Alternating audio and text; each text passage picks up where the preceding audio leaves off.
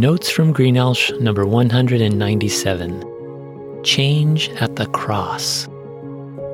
For one of his high school classes, my son has been reading a book which touches on various Eastern religions and philosophies of life. At home, we've been discussing how these ideas compare and contrast with Christianity.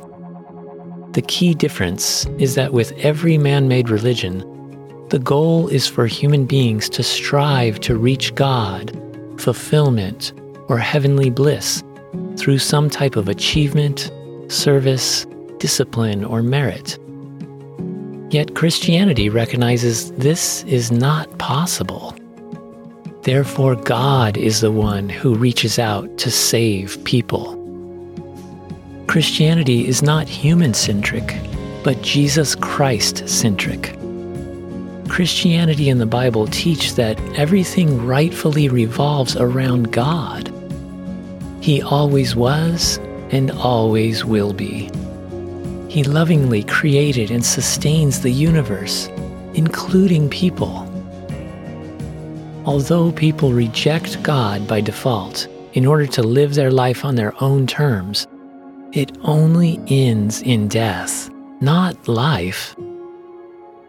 Fortunately, God loves everyone too much not to reach out. He sent Jesus, God the Son, to die and rise again so that anyone who trusts and obeys Him can have abundant life now and forever. Simply put, Jesus' death on the cross and resurrection changed the course of human history and the world. No other religion but Christianity recognizes this glorious truth. If you humbly embrace what Jesus has graciously done for you at the cross, your life will change, enabling you to become all you were designed to be in Jesus. Some people mistakenly view the cross as a sign of shame, defeat, and finality. For that is why the Romans invented this heinous punishment of crucifixion. In one sense, that is true. On the cross, Jesus declared with his last agonizing breath, It is finished. Amazingly, his death atoned for the sin of every person.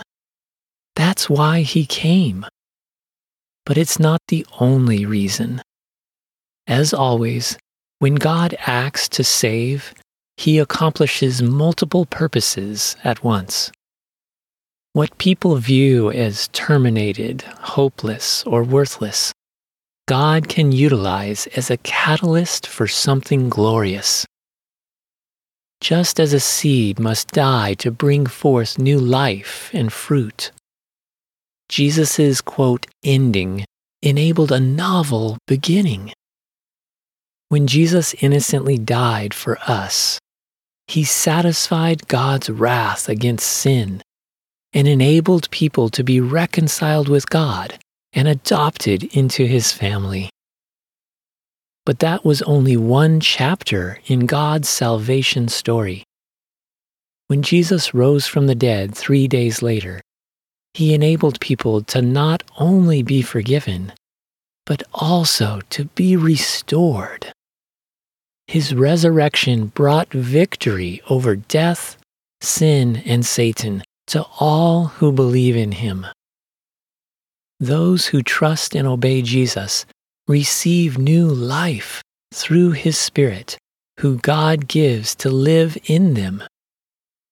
His Spirit comforts, counsels, corrects, and empowers them to become like Jesus they are now able to live rightly, to represent Jesus in his ministry of reconciliation, and to prepare to reign when Jesus consummates his kingdom.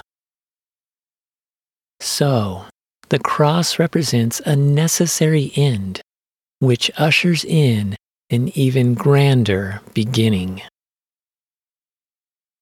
That's how faithful, loving, Almighty God works. From the curse of the cross, he brings about the blessing of true life.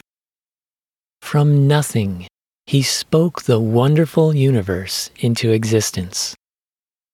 From the insignificant dust of the earth, he incredibly formed the first person. What people intend for harm, God uses for good to save. We see this in the lives of so many people who put their faith in God, like Joseph, Moses, Israel, David, Elijah, Daniel, Paul, the apostles, the church, and of course, Jesus, to name just a few. God heals the broken, He redeems the wayward, and He frees the captive. Anyone who comes to God, willing for Him to change them, becomes continually better. Solomon, king of Israel, recognized this truth in several proverbs. There is a way that seems right to a man, but its end is the way to death. Commit your way to the Lord, and your plans will be established. Trust in the Lord with all your heart, and do not lean on your own understanding. In all your ways, acknowledge Him, and He will make straight your paths. In fact, the paradoxical wisdom of the cross is that death precedes life. Just as Jesus had to die to enable new life, so too you must die to self centered areas of your life by faith in order to experience His victory and renewal process in that part of your life.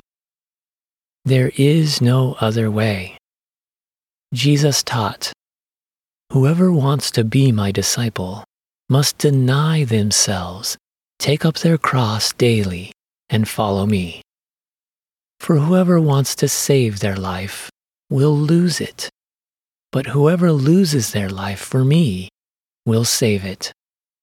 What good is it for someone to gain the whole world and yet lose or forfeit their very self? Salvation isn't just a one time event, it's also an ongoing process. Deny your way of doing things in favor of God's way. Place your time, your talents, your treasures, and even your trauma at the cross. Let God redeem them. Entrust your job, finances, education, marriage, family, relationships, and wellness to God. Submit your past mistakes, present worries, and future goals then let Him change you through each of them. Live for eternity now. Prayerfully meet Jesus at the cross. Follow Him. Listen to what He tells you.